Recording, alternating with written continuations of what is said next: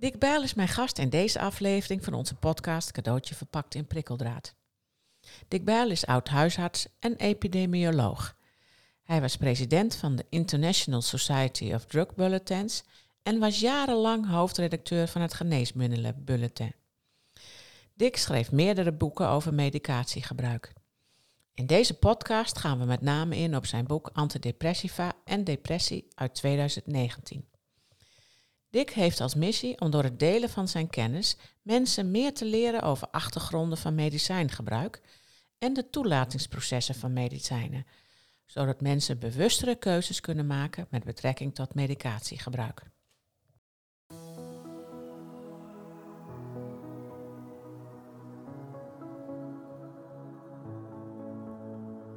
Dit is de podcast Cadeautje verpakt in prikkeldraad met Greet Vonk. Moeilijke tijden zijn ook cadeautjes, hoe lastig ze ook zijn. Helaas zitten ze wel verpakt in prikkeldraad. In deze podcast willen we je inspireren en kennis aanreiken, waardoor je een andere kijk krijgt op de ellende van jezelf of van iemand anders. Met als uiteindelijk doel om een completere versie van jouzelf te worden en of om dat proces bij de ander te ondersteunen.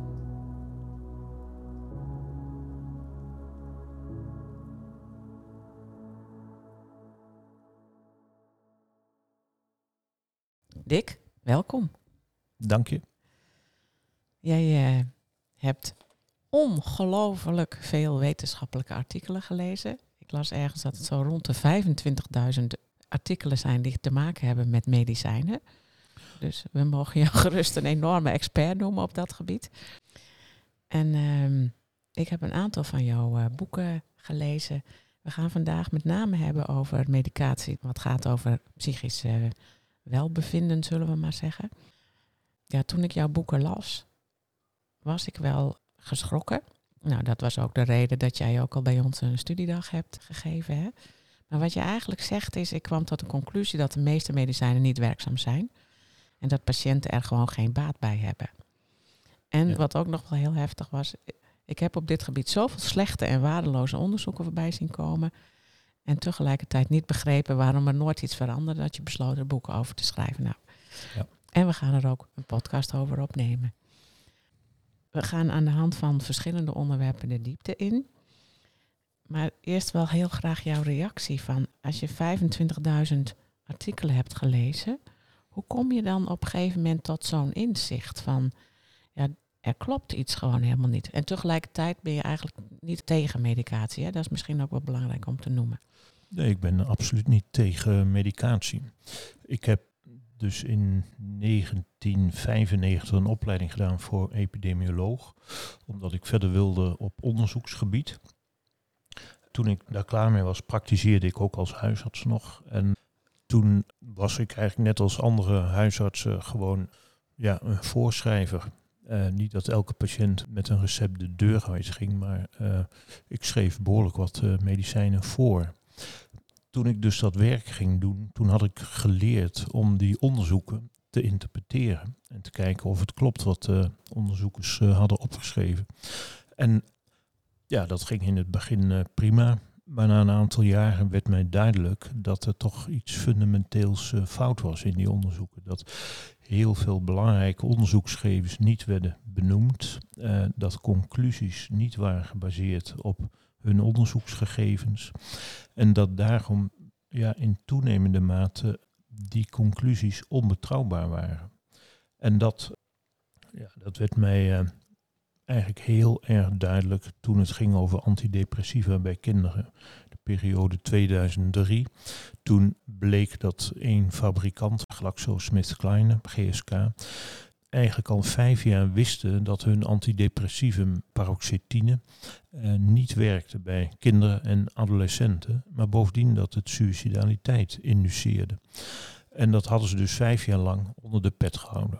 En uiteindelijk zijn ze ermee weggekomen met een uh, schikking van uh, ruim een miljard dollar. En het feit dat ze hun onderzoeksgegevens op hun website moesten plaatsen. Nou, dat was duidelijk. Als je met kinderen zo omgaat, ja, dan mogen de luisteraars zelf bepalen hoe ze dat willen benoemen. Maar het was buitengewoon uh, slecht. En ja, het ene schandaal na het andere schandaal stapelde zich op. En uiteindelijk was er geen ontkomen meer aan dat deze hele industrie door en door verrot is. Je zegt op een gegeven moment ook ergens in je boek dat ze eigenlijk gewoon ronduit frauderen, hè? Ja, dat is zo. En ja, dat besef komt natuurlijk wel uh, hard binnen. Uh, en hebben, anderen hebben daar ook heel duidelijk aan bijgedragen. Met name Peter Gutsche uit uh, Kopenhagen. Maar ook bijvoorbeeld David Healy, Tom Jefferson, Carl Henneken. Allemaal erkende internationale wetenschappers. Ook John Ioannidis, de meest geciteerde medische wetenschapper. En die fraude werd steeds duidelijker in die onderzoeken. En met name dus ook in rechtszaken in de Verenigde Staten. Daarbij bleken dat uh, bijvoorbeeld bijwerkingen, die werden gewoon niet goed bijgehouden door de fabrikanten. Die werden niet genoteerd of in de verkeerde groep gezet, bijvoorbeeld in de placebo-groep, dat die ten onrechte suicidaal waren geworden bijvoorbeeld. Of ze werden anders gelabeld, dus ze kregen een ander uh, etiket.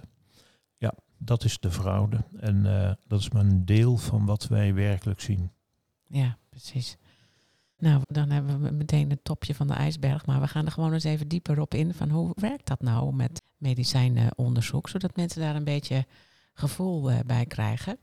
En ook wat jij schrijft hè, in jouw boek, dat medicijnen en vergif eigenlijk helemaal niet zo ver van elkaar af liggen. Maar dat artsen gewoon eigenlijk heel weinig opleiding op dat gebied krijgen. Hè? Ja, nou, artsen krijgen weinig opleiding en ik heb het idee dat het in de afgelopen decennia eigenlijk niet verbeterd is. Uh, hoogleraren klagen nog steeds daarover dat studenten veel te weinig onderwijs krijgen. En dat blijkt ook wel uit uh, ja, de massale hoeveelheid onzinnige voorschriften die uh, met name huisartsen ja, aan hun patiënten verstrekken. Maar even naar hoe werkt dat onderzoek nu? Hè? Dus een fabrikant heeft een bepaald uh, middel waarvan ze verwachten dat het positieve effecten zal hebben op een bepaalde klacht of aandoening. Ja, dan moeten ze dus heel veel onderzoeksgegevens overleggen. Ze moeten allerlei proefdieronderzoek doen. Ze moeten laten zien dat hun middel niet kankerverwekkend is, dat het geen nadelige invloed heeft op het nageslacht en ook geen uh, nadelige invloed heeft op het erfelijk materiaal. Nou, daarnaast moeten ze laten zien hoe het middel werkt en ja, hoe het wordt opgenomen in het lichaam, hoe het wordt verdeeld, hoe het wordt uitgescheiden. Allemaal hele belangrijke zaken. En als dat een beetje positief uitvalt, dan kunnen ze verder gaan met onderzoek op mensen, hè, dus het klinische onderzoek. En er zijn vier fasen. Uh, fase 1 is bij gezonde vrijwilligers, uh, meestal een stuk of tien. En daar wordt globaal bekeken of mensen het middel überhaupt kunnen verdragen. Eigenlijk een beetje raar onderzoeken. En tot de jaren 80 werd dat onderzoek in de Verenigde Staten op gevangenen uh, uitgevoerd. Nou, dan krijg je fase 2 onderzoek bij een beperkte groep mensen met de aandoening. Wordt ook gekeken naar de dosering, ook weer naar de bijwerking. En het belangrijkste onderzoek, het fase 3 onderzoek, grote onderzoeken met honderden, duizenden patiënten met de aandoening. En die uh, worden dan weken, maanden, soms een jaar of langer gevolgd. En dat is dus een heel duur onderzoek en is wel eigenlijk uh, de belangrijkste basis voor het bewijs van de werkzaamheid van het middel. En dan heb je ook nog fase 4 onderzoek. Dan wordt gekeken nadat het middel in de handel is gekomen, hoe het dan vergaat in de praktijk. Uh, dan wil je dus eigenlijk weten van als een middel goedgekeurd is door de registratieautoriteiten. Dus in Nederland het College ter Beoordeling van Geneesmiddelen. In Europa de EMA, European Medicines Agency. En in Amerika de Food and Drug Administration, de FDA. Als die dat middel hebben goedgekeurd en uh, de fabrikant krijgt een handelsvergunning, dan verwacht je dat je het als arts gewoon goed kunt voorschrijven aan iedereen. Daarbij vergeten veel artsen dat zo'n middel maar bij een hele beperkte groep is onderzocht. En dat in de praktijk talloze andere mensen die niet zijn onderzocht door de fabrikant het middel ook gaan gebruiken. Het feit dat een middel is goedgekeurd duidt er alleen maar op dat er een rekenkundig verschil is gevonden met placebo. Hè? Dus het nieuwe middel werkt statistisch significant beter dan placebo. Nou, dat klinkt allemaal prachtig, maar het zegt nog niets over of de patiënten er ook iets van merken. Ja, daar maak jij een mooi verschil in, hè? of het werkt en of het helpt. Ja, dat klopt. Veel artsen en ook de registratieautoriteiten die hebben het dan over, ja, het middel werkt. Want het is statistisch significant beter dan placebo. Maar dat is niet wat een patiënt die een klacht heeft wil weten. Die wil weten van, word ik er ook beter van? Hè? Helpt het mij ook? En dan heb je het over helpen. En dat is dus de klinische relevantie. En ja, dat wordt eigenlijk vrijwel niet onderzocht uh, door de fabrikant. Als voorbeeld kun je noemen de antidepressiva. Hè. De werkzaamheid wordt beoordeeld in twee onderzoeken, die moeten positief zijn. En dan wordt gekeken of het antidepressieve beter werkt dan placebo. Een schaal van Hamilton, 0 tot 52, wordt daarvoor gebruikt, waarbij 0 niets betekent en 52 de meest ernstige depressie. Dan is het zo dat als in een onderzoek patiënten met een depressie het antidepressivum krijgen, dan gaan ze in 6 tot 7 weken onderzoek van 20 naar 12. En mensen met placebo die gaan in datzelfde onderzoek van 20 naar 13. Dat is een verschil van één punt op die schaal. En als je maar voldoende patiënten in het onderzoek hebt, dan is dat verschil van één punt statistisch significant. Maar de meeste mensen zullen wel snappen dat, dat niemand een verschil van één punt kan zien of waarnemen bij een patiënt. Nee. Dus wat is dan klinische relevantie op die schaal? Die zou volgens Britse onderzoekers, psychiaters ook, 7 tot 8 punten moeten zijn. Dan zeg je dat er sprake is van een, toch een substantieel effect van uh, zo'n antidepressieve. Maar klinische relevantie is geen eis voor de registratieautoriteiten. Dus als ze dat wel zouden doen, dan zou volgens mij geen enkel antidepressivum goedgekeurd worden. Wauw. Dus dat, is wel een uitspraak, zeg. Dat is natuurlijk toch iets wat zeker patiënten zich moeten realiseren. Maar wat ik ook graag zou zien, is dat artsen zich dat uh, is gaan realiseren. Ja, nou, dit vertelde jij ook op onze studiedag. Nou, toen sloeg ook iedereen zwaar achterover. Zo van ja, hè, wij denken dat het. Het is nog steeds een protocol dat als mensen een aantal weken, maanden zich niet goed voelen, dat er antidepressiva wordt voorgeschreven. En dat heeft ook te maken met dat er zogenaamd een serotonine tekort zou zijn. Daarvoor schrijf jij ook hè, dat er inmiddels eigenlijk al heel veel onderzoek is dat dat helemaal niet klopt. Hè? Nee. En dat was eigenlijk gewoon bij de marktintroductie al bekend. We hebben het dan over een specifieke groep antidepressiva, de SSRI's, de selectieve serotonine heropnameremmers. Want marketingmensen van de fabrikanten die hadden bedacht, ja, we moeten eigenlijk artsen en patiënten ervan overtuigen dat er toch iets lichamelijks aan de hand is bij een depressie. En toen hebben ze het vergeleken met suikerziekte. Daar sprake van een tekort aan insuline. En dat vul je aan en dan uh, word je beter. En zo probeerden ze ook de antidepressiva in de markt te zetten. Ja. Sprake van een tekort aan eh, serotonine. En door de serotonine heropnameremmers te gebruiken, vergroot je de hoeveelheid serotonine in de hersenen. Nou, die SSRI's doen van alles in het lichaam, ook in de hersenen, maar het is niet de sleutel tot de oplossing van de depressie. Nee, want jij schrijft ook in je boek van, nou, er is eigenlijk ook al heel veel wetenschap over dat een depressie samenhangt met een verstoorde reactie op stress. Ja, en dat is eigenlijk wat ik tijdens mijn studie geneeskunde, dus meer dan 40 jaar geleden, ook geleerd heb. Van de Utrechtse hoogleraar Herman van Praag. En dat is dat live events heel belangrijk zijn bij het ontstaan van een depressie. Dus dan heb je het over uh, je baan verliezen, werkloos worden. Het verliezen van een belangrijk uh, familielid, een vriend of vriendin of het uitgaan van een, uh, ja, een relatie. Al dat soort zaken zijn enorm belangrijk bij het ontstaan van een depressie. En dan moet je niet denken dat je dat met een pilletje eventjes weer recht kunt breien. Dat werkt niet zo. Nee, helaas. Dat gaat, heb ik ook wel uh, qua persoonlijk toen mijn vader overleed. En mijn ouders waren 50 jaar bij elkaar, hadden een goed huwelijk. Toen kreeg mijn moeder na drie maanden na het overlijden van mijn vader antidepressiva voorgeschreven. Nou, ik ging tot aan het plafond. Want ja, rouwen gaat niet zo snel.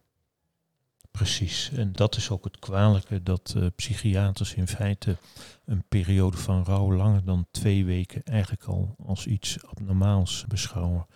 Ja, en dat is echt not done. Mijn vader is overleden toen ik uh, jong was, van de ene op de andere dag aan een hartinfarct. En ja, dat heeft bij mij ook een enorme tijd geduurd voordat ik daar overheen was. En als je zo omgaat met menselijk leed en verdriet, dan heb je toch echt niks van de wereld begrepen, heb ik het idee. Nee, precies. Hey, even terug naar die onderzoeken. Wat ik ook nog wel echt interessant vond, is hoe de manier waarop die onderzoeken zo in elkaar zitten, dat het lijkt dat die antidepressiva werken. En dan hebben we het nog niet eens over helpen, maar alleen over werken. Ja, dat is ook heel slim, maar het is ook heel naar. Maar daar schrijf jij over dat 45 tot 50 procent van de antidepressies zijn werkzaam en 30 tot 40 procent van de placebo's. En dat is dus 10% voordeel bij 6 tot 8 weken onderzoek. Maar als je het onderzoek een paar weken langer zou doen, dan zouden de placebo's hetzelfde resultaat opleveren. Ja, nou, en dat is een inzicht wat ik uit het boek van uh, Peter Gutje heb gehaald. Hè. Want je vraagt je natuurlijk af, die antidepressiva die moeten langdurig gebruikt worden. Hè? Negen maanden is vaak het idee. Waarom onderzoek je ze dan in zo'n korte periode van zes tot acht weken? Dat klinkt niet logisch. En een deel van de verklaring is het feit dat na acht weken zijn mensen met een antidepressivum in een onderzoek genezen. Maar je ziet aan het verloop van de lijn van de daling in de placebo-groep, dat als je twee weken wacht of drie weken, dat die placebo-patiënten hetzelfde effect bereiken. Dus dat zou een verklaring kunnen zijn voor het feit dat de fabrikant niet langer gaat onderzoeken dan acht weken. Een ander punt is natuurlijk dat veel depressies een uh, behoorlijk ja, uh, goed natuurlijk beloop hebben. Dus als je niets doet, dan genees je ook. Dan kom je er ook vanaf. En dat is natuurlijk ook wel zo van uh, mensen die iets heel vervelends hebben meegemaakt ja, die zijn er vaak na een maand of drie, soms uh, zes maanden, toch grotendeels vanaf. En als je dat meerekent in die onderzoeken, dat na, laten we zeggen, drie maanden een groot deel al spontaan geneest, dus een placebo-effect heel groot is, dan kun je wel zien dat als je het onderzoek langer maakt, dat er uiteindelijk geen enkel effect van die antidepressiva merkbaar is en aantoonbaar in de onderzoeken. En dat hebben onderzoekers ook bij herhaling vastgesteld, onafhankelijke onderzoekers. En dan is vaak het antwoord van de psychiaters dat ze allerlei onderzoek hebben, gesponsord door de fabrikant, wat het tegenovergestelde laat zien.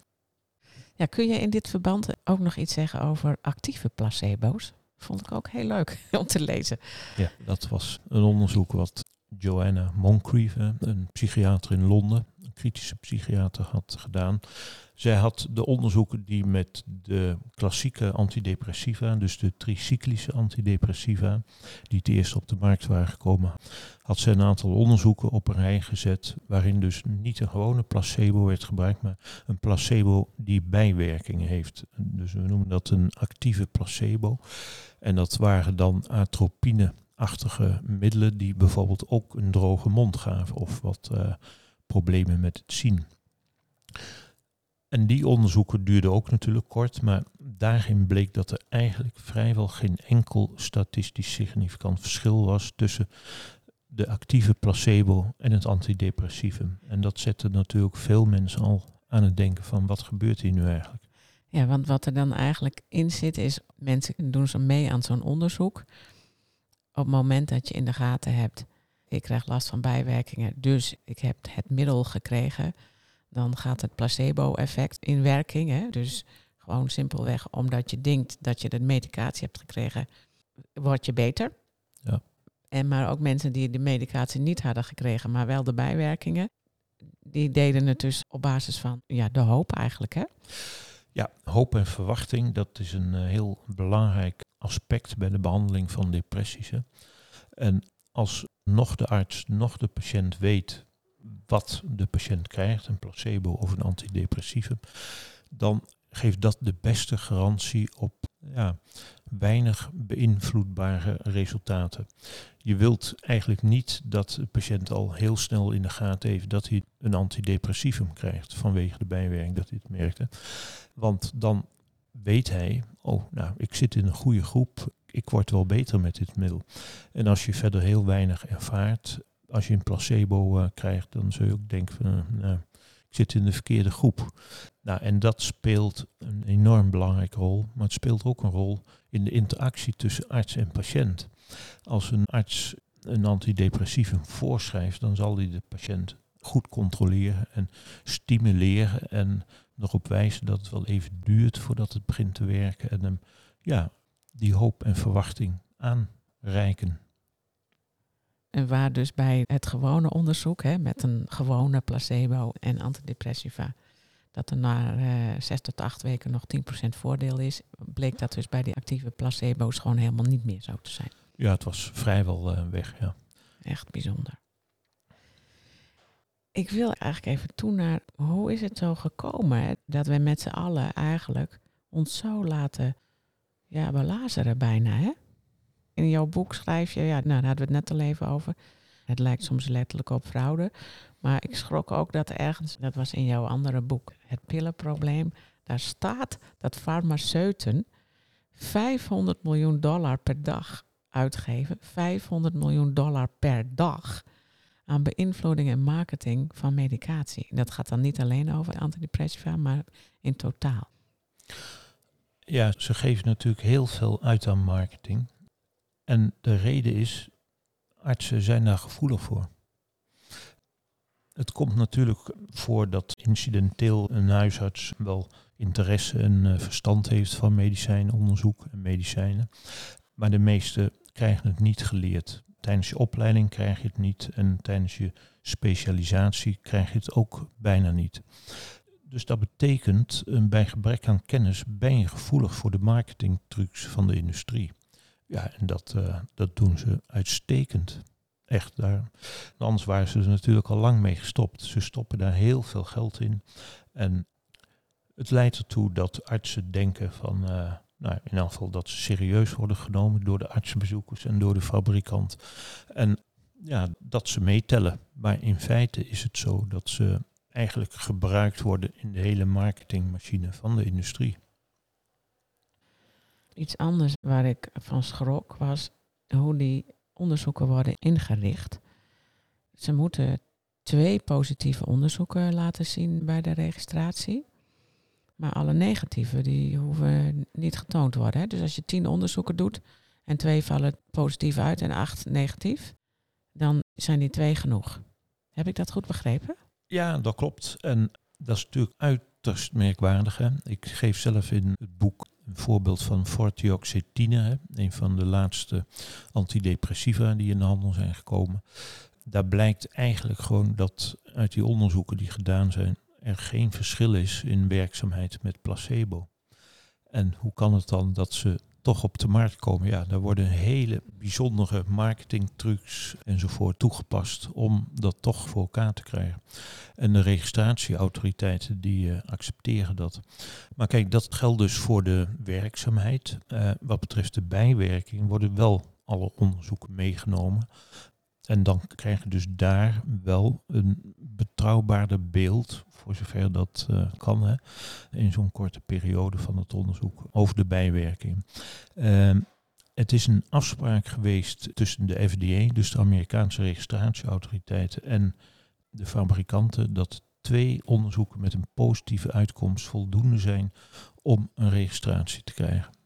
En dat kan dus gewoon betekenen dat in de praktijk mensen middelen gebruiken die gewoon zelf statistisch significant niet werken. En dat is de situatie waarin we terecht zijn gekomen nu ja, de fabrikanten eigenlijk gewoon de macht hebben overgenomen binnen die autoriteiten. Ze waren al natuurlijk de grootste geldschieter van die fabrikanten. Ze moesten betalen voor de beoordelingen van die autoriteiten. Maar nu bepalen ze ook gewoon, dat hebben we met name tijdens die uh, pandemie gezien, dat middelen op basis van nog minder onderzoek in de handel kunnen worden gebracht. Nou, wat dat betekent voor de patiëntveiligheid, dat is natuurlijk duidelijk. Ja, als je jouw boek leest, dan. Ik was al niet zo'n voorstander van antidepressiva.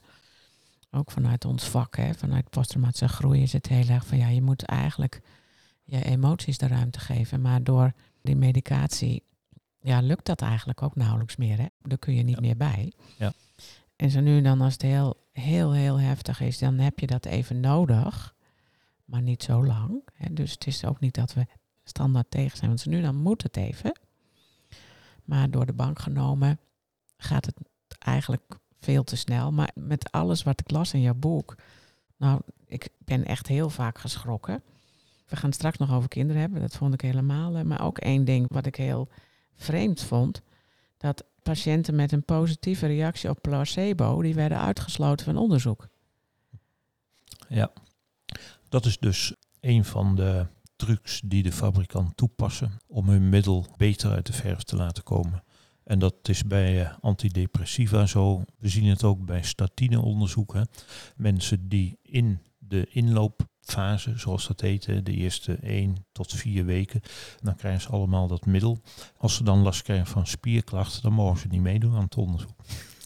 Ja, en het is natuurlijk de manier om bijwerkingen te verdoezelen. En dat is natuurlijk de taak van de registratieautoriteit om dat te signaleren en te zeggen, dit accepteren we niet, doe het maar over. Maar dat gebeurt gewoon niet. Ze worden in sommige kranten wel getypeerd als medicijnwaakhonden, hè, die registratieautoriteiten. Maar ja, het zijn gewoon doetjes in feite. Je kan ze alles wijsmaken. Want het is door hun incompetentie dat al deze niet werkzame middelen in de handel zijn. Ja, heftig. Nou, we gaan naar de kinderen en jeugd, onze toekomst. Jij schrijft daar een stukje over in het boek, wat ik even ga voorlezen. En dat is het boek Antidepressiva en Depressie. En het gaat over interpretatie van onderzoeksgegevens. Een stukje. In het eerste onderzoek bij 96 jeugdigen was er na acht weken behandeling geen statistisch significant verschil in het percentage patiënten dat volgens de klinische indruk van artsen was verbeterd. In het tweede onderzoek bij 219 jeugdigen was er na negen weken behandeling geen verschil in de respons op de behandeling. De onderzoekers bespreken deze resultaten adequaat, maar schrijven niettemin in de samenvatting van het artikel dat fluoxetine goed wordt verdragen en effectief is bij de behandeling van jeugdigen met depressieve stoornis. Artsen die alleen samenvattingen van artikelen lezen, en dat doen de meesten noodgedwongen door de tijdsdruk, worden hierdoor helemaal op het verkeerde been gezet. Ja, dat is heel ernstig. Hè? Dat gaat dus om fluoxetine, Prozac. Daar is heel veel over te vertellen. Ik heb in verschillende artikelen op deze inconsistenties, discrepanties gewezen dat dit niet klopt. Dit middel werkt niet bij kinderen. Nou goed, ik heb zo straks verteld dat uh, GlaxoSmithKline veel gegevens onder de pet had gehouden. Hè? En een van de uitvloeisels daarvan was een groot onderzoek in Engeland, maar ook in Nederland, veel uh, westerse landen. En daar kwam uiteindelijk uit naar voren dat alle antidepressiva suïcidaliteit opwekken bij mensen. Alle? Ja, alle antidepressiva. En daar hebben ze ook een waarschuwing voor op hun website gezet. Niet alleen voor uh, jeugdigen, ook voor volwassenen. Later is dat naar een uithoek van de website verdwenen, maar het is gecommuniceerd door de FDA. Nou, fluoxetine was het enige middel wat in die onderzoeken geen aanleiding gaf tot suïcidaliteit en werkzaam was. Dus voor dat middel werd een uitzondering gemaakt. Maar goed, we hebben nooit een adequaat antwoord gekregen op onze kritiek op die onderzoeken. En vorig jaar hebben Peter Gutsche samen met hoogleraar psychiatrie David Healy hebben een nadere analyse gedaan van de onderzoeken die je nu net besproken hebt, op basis van de Clinical Study Reports. En dat zijn de onderzoeksgegevens die de fabrikanten moeten aanleveren om een handelsvergunning te krijgen. En dat zijn uh, ja, dikke rapporten. Deze vielen mee, duizend en bijna 3000 pagina's. En op grond van de analyse van die onderzoeksgegevens hebben Gutsch en Healy geconcludeerd dat fluoxetine niet werkzaam is en niet veilig voor kinderen en adolescenten. En deze boodschap die moet dus nu onder de aandacht worden gebracht. En ik zal de inspectie hierop wijzen dat dit een uh, ernstige tekortkoming is en dat ik verwacht dat zij hierop zullen ingrijpen. Want kinderen krijgen dus nu nog steeds van psychiaters, uh, hopelijk niet van huisartsen, dit middel voorgeschreven voor depressie. Het werkt niet, maar het wekt dus wel suïcide en suïcidaliteit op. En dat lijkt me buitengewoon ernstig. Verder zijn er nog talloze andere bijwerkingen. Maar dit geldt nu voor fluoxetine. Hetzelfde is dus met paroxetine gebeurd. Hè. Daar hebben David Healy met collega's, die hebben daar ook naar gekeken.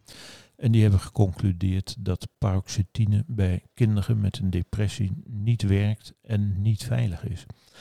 Ja, en zo blijven we door onafhankelijke onderzoekers steeds maar weer gewezen worden op de onvolkomenheden en de inconsistenties van die onderzoeken. Terwijl dat eigenlijk het werk van de registratieautoriteit had moeten zijn. En zo ernstig is het dus nu. Ja, en jij bent dus een van degenen die nou, stevig daar aandacht aan besteedt. Ja. Hoe wordt dat ontvangen in de wereld van artsen en psychiaters, farmaceuten? Nou, kijk, wat wij zien, hè, want ik ken natuurlijk Gutje, Healy en ook al die andere internationale onderzoekers. Psychiaters mijden de discussie. En waarom, vraag je je af, hè? waarom gaan ze de discussie niet aan? Omdat ze die zullen verliezen. Ze hebben namelijk geen enkel wetenschappelijk argument om te zeggen dat fluoxetine wel werkt. Of dat paroxetine wel werkt. Dus ja, wat je dan krijgt is natuurlijk modder gooien. Hè? En dat, uh, dat kunnen ze doen. Ik gooi af en toe wat terug, maar het is zinloos om via die weg te verwachten dat er iets zal veranderen aan het voorschrijfgedrag van psychiaters en huisartsen. Daarvoor zijn dus rechtszaken nodig en die worden in de Verenigde Staten aan een lopende band gevoerd. En wat wij zien, dat is dat rechters in de Verenigde Staten ook meer en meer bereid zijn om deze onderzoeksgegevens te betrekken in rechtszaken, bijvoorbeeld van scholieren die antidepressiva gebruiken en schietincidenten veroorzaken op die middelbare scholen. Dat is toch vaak een uitvloeisel van het onjuiste gebruik van die middelen, waardoor ze agressief worden en ja, ofwel suïcide plegen of moordpartijen. En dat is een zaak die ik onder de aandacht blijf brengen. En ik richt me vooral op patiënten. Ik wil dat zij kritischer worden ten aanzien van het voorschrijfgedrag van hun artsen. En ook al krijgen ze een recept, toch eerst na gaan kijken, wat heb ik hier aan? Wat betekent dit recept? Ja, nou, dat is ook de reden waarom we jou graag in deze podcast wilden. Hè? Zo van, ja, wij begeleiden veel mensen. En deze podcast wordt veel naar mensen geluisterd die het moeilijk hebben in het leven. Ja, en dat is natuurlijk echt niet fijn. En wij bagatelliseren dat ook nooit. Maar de vraag is of medicatiegebruik de heilzame weg is. Want dat lezen we ook in jouw boek. Hè? Als het niet baat, het kan wel degelijk schaden. Hè? Ja. ja, dat is eigenlijk het grote probleem. Hè? Psychiaters hebben geen benul van de bijwerkingen van deze middelen. Want ze kijken dan in de productinformatie, die vind je bijvoorbeeld op de website van het CBG en de EMA. Ja, er staan wel wat bijwerkingen gemeld, maar daar wordt heel uh, over gedaan. Hè? Wordt eigenlijk bijna weggeschreven. En dat is ook de ervaring van veel patiënten, dat die bijwerkingen niet serieus worden genomen.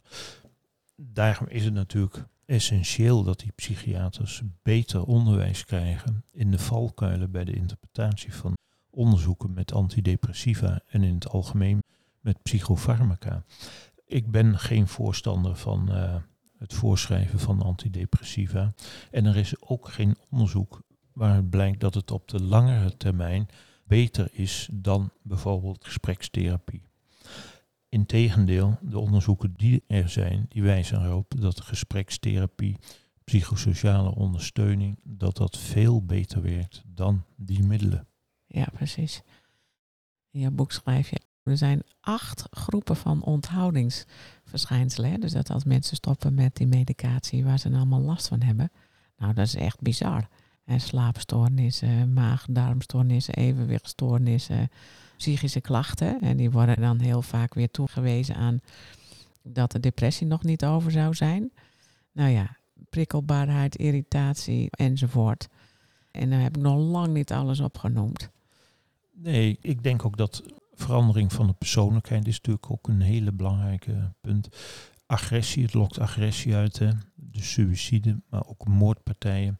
Uh, blijvende seksuele functiestoornissen, dat heeft David Healy ook uitgezocht, dat vrouwen totaal genitaal onprikkelbaar zijn. Zelfs jaren nadat ze ermee gestopt zijn. Oh jee. Ja, en dat is natuurlijk gewoon heel erg belangrijk. Het is ook door de EMA uiteindelijk erkend dat dat een bijwerking is. Ja, en dat wil je natuurlijk toch wel weten als je daarmee begint. Als je zo'n middel krijgt voorgeschreven.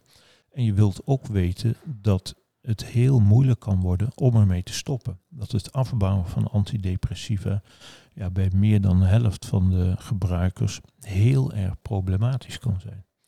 En, de uh, helft? Ja, en meer dan de helft. Hè. Het onderzoek is nogal gebrekkig. En er zijn dus wel middelen voor in de handel. Taperingstrips heten die. Maar die worden slechts door een heel gering deel van de zorgverzekeraars uh, vergoed. En dat is een kwalijke zaak. Ze vergoeden wel het voorschrijven van niet werkende antidepressiva. Maar om er weer van af te komen, dan geven ze het niet thuis. Hele slechte ontwikkeling. En ja. ik vind dat dat ook absoluut aandacht van de politiek vergt. Ja, oh, daar is Jim van Os heel erg mee bezig, geloof ik, hè, met die taperingstrings. Ja, en dat doet hij goed. Uh, wat er moet gebeuren is, dat gebeurt al, dat steeds meer mensen zich bewust worden van die problemen. Maar de politici in de Tweede Kamer moeten dit als een speerpunt gaan oppakken. Mensen worden ten onrechte gewoon gemedicaliseerd en kunnen daar vervolgens dus ook dezelfde bijwerking allemaal weer van krijgen.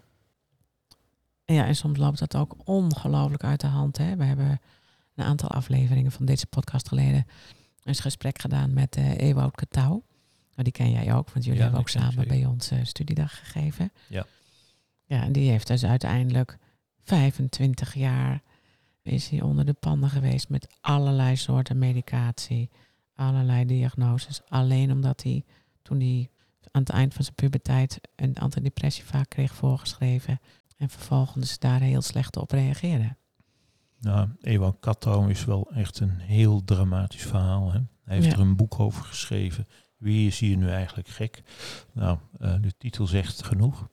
En het had ook niet veel gescheeld of hij was overleden aan dat hartprobleem. En psychiaters, ja, die, die wisten van niks. En nou goed, hij is er van afgekomen doordat hij het heft in eigen hand heeft genomen. En dat heeft hem gered. Niet alle gesprekken en medicaties van die psychiaters. Nee, het heft in eigen handen nemen. Dat is de oplossing voor de meeste psychische en psychiatrische problemen. Ja. En kijken, wie ben je nou eigenlijk? En je niet laten ja, afschepen, er is iets mis met jou. En daarvoor heb je medicatie nodig. Exact. En ik vond ook het gesprek wat Ewoud had met Jonkind tijdens die studiedag van jullie. Ja, ja Jonkind. Buitengewoon uh, verhelderend. Hè? En ik zal haar ook vragen om hier een stuk over te gaan schrijven. Ja. Super. Nou, Dick, we hebben heel veel bij de kop gehad. Is er nog iets waarvan jij denkt, nou, dat vind ik toch ook heel belangrijk om uh, nog mee te geven in deze podcast voor de luisteraars? Nou, ik wil toch nog wel even erop wijzen dat er steeds meer mensen dit probleem wat wij besproken hebben inzien. Dat er steeds meer organisaties komen die hier aandacht aan besteden. Onder andere die stichting PIL, die Ewout Kathouw heeft opgericht. Hè. Ja, in deze dagen komt ook een blog van ons op okay. bij de stichting PIL. Ja. Prima, nou dat zien we ook internationaal. Hè, dat instellingen worden opgericht in Scandinavië, in Amerika, Groot-Brittannië, die mensen helpen en begeleiden bij het afbouwen van die uh, spullen. En ook in de internationale literatuur worden steeds meer artikelen hierover gepubliceerd. Dus er is een verandering gaande en mensen, als ze dat willen, kunnen daar kennis van nemen. En dat is belangrijk. Dat is heel belangrijk, want Ja. de psychiaters vertellen het ze niet. Hè? Dat moet men zich realiseren. Dat er bij de psychiaters een groot kennistekort is over deze materie. En het wordt vooral aangedragen door, althans de zaak die wij besproken hebben, door epidemiologen, methodologen en eh, statistici. De meeste psychiaters hebben hier geen weet van. Dus dat is ook de reden dat je nooit direct met een medicijn moet beginnen, maar je eerst moet verdiepen in de achtergrond ervan. En vragen gaat stellen aan je arts, aan je voorschrijfdarts. Ook op dat gebied dus regie nemen. Absoluut de regie in eigen hand. Ik vind dat een mooie afsluiting. Oké, Dankjewel, Dick. ja, jij ook bedankt. Hè? Dankjewel voor het luisteren naar deze cadeautje verpakt in prikkeldraad podcast. We willen nog graag een paar belangrijke dingen met je delen. Als je enthousiast bent over deze podcast, dan zijn we blij met een review. Daarmee help je ons bij onze missie. Je kunt de podcast natuurlijk ook doorsturen aan mensen van wie jij denkt dat ze er ook iets aan hebben. Wil jij voortaan alle nieuwe podcastafleveringen overzichtelijk op een rijtje? Abonneer je dan op deze podcast. Heb je vragen of ideeën voor deze podcast? We horen het graag. Je kunt een mail sturen naar info@sterkerdoorellende.nl of Greet Vonk een bericht sturen op LinkedIn. Zoveel mensen kunnen profiteren van een andere kijk op ellende. Het is daarom onze missie om PTG bekender te laten worden dan PTSS. Wil jij meer weten over PTG of bijdragen aan onze missie? Je kunt op onze website www.sterkerdoorellende.nl onze boeken bekijken en eventueel kopen, de e-learning bekijken, een gratis inspiratiesessie volgen, de PTG-vragenlijst invullen, workshops en opleidingen boeken. We hopen dat deze podcast jou heeft geïnspireerd, zodat je in tijden van ellende in jouw leven of werk kiest voor het positieve en hoopvolle gedachtegoed van PTG. Voor jouzelf, je familielid, je vriend, vriendin, collega, klant, voor wie dan ook. Tot de volgende keer.